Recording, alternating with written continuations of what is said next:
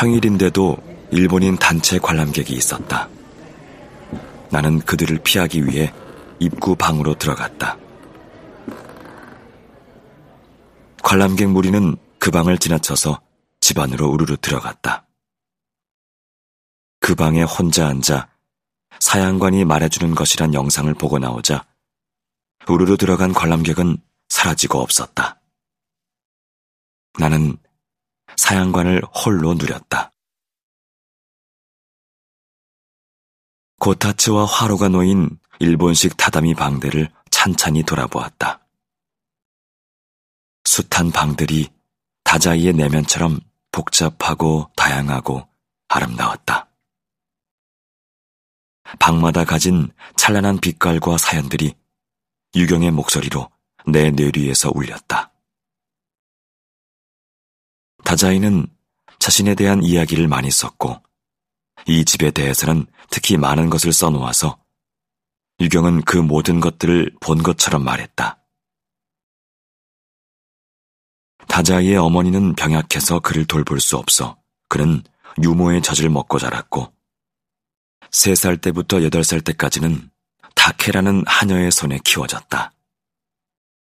밤이면 이모와 잤지만 나머지 시간은 모두 다케와 보냈고 열네 살 소녀로 왔던 다케는 오 년 뒤 시집을 갈 때까지 다자이를 업어주고 책을 읽어주며 실질적 엄마 노릇을 했다.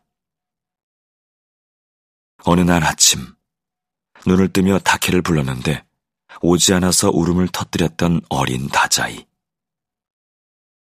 다케는 다자이한테 아무 말도 안 하고 떠났고 다자이는 그 상처를 평생 지녔다. 다자이가 이모와 잠을 자던 방은 작고 아담해서 정겨웠다.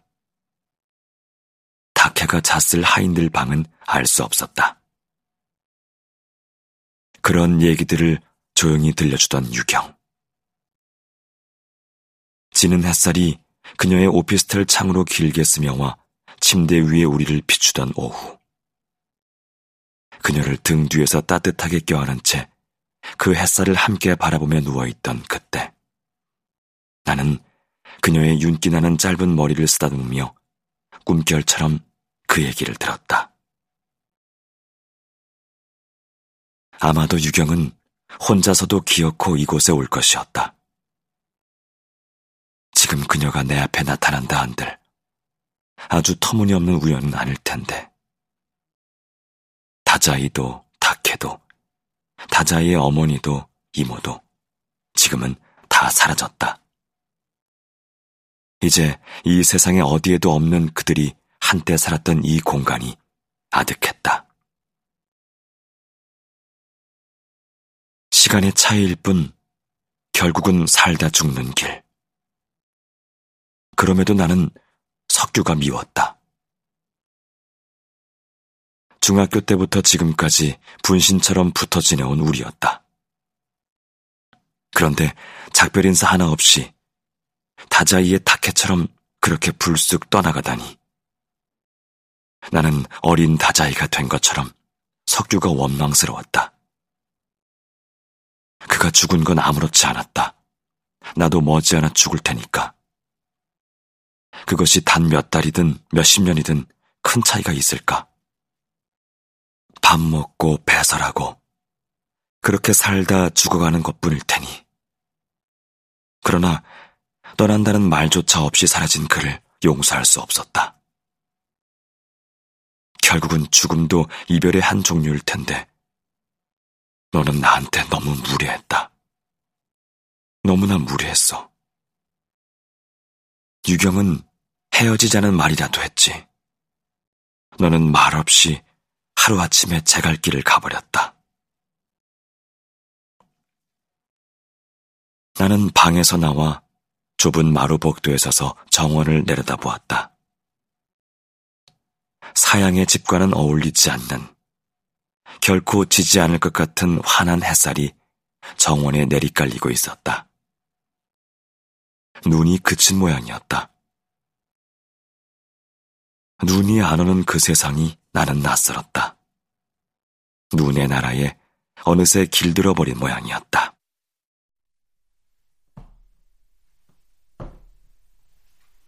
그때 누군가 나무 계단을 올라오는 소리가 들렸다. 나는 혼자의 고적함이 깨지는 아쉬움에 짜증이 일었다. 그러나 햇살의 실루엣으로 여자의 모습이 나타나자 숨이 멎었다. 유경아. 하마터면 이름을 부를 뻔했지만 다행히도 내 목소리가 나오기 전에 그녀의 얼굴이 드러났다. 유경보다 훨씬 젊은 여자였다. 짙은 보라색 목도리와 유경처럼 짧은 머리. 나는 그녀를 알아보았다. 유경을 만나는 우연만큼 놀라운 일이긴 했다. 내가 고개 숙여 인사를 하자 그 여자도 똑같이 고개를 숙였다. 고난에서 버스 같이 타신 분이지요? 억양이 이상한 한국어로 그녀가 물었다. 아, 네, 맞습니다. 내가 대답하자 그녀가 고개를 갸웃하며 한국분? 하고 다시 물었다. 나도 고개를 끄덕이며 같은 어조로 물었다. 일본분? 그녀가 고개를 끄덕이며 미소 지었다. 한국말을 아주 잘하시네요. 내가 말하자 그녀가 장난스럽게 대꾸했다. 에? 너무 잘해서 일본 사람인 걸 맞추신 거죠? 그 말에 우리는 함께 웃었다. 그녀는 자신의 이름이 미가라고 소개했다. 한국어를 전공했고 한국에 유학도 다녀왔고 한국 남자와 연애도 했다고 했다. 그녀는 문법적으로 정확한 한국어를 일본인 특유의 억양으로 말했다. 나는 다자이 오사무에 대한 글을 쓰러 온 거라는 얘기만 했다. 우리는 함께 사양관을 돌았다.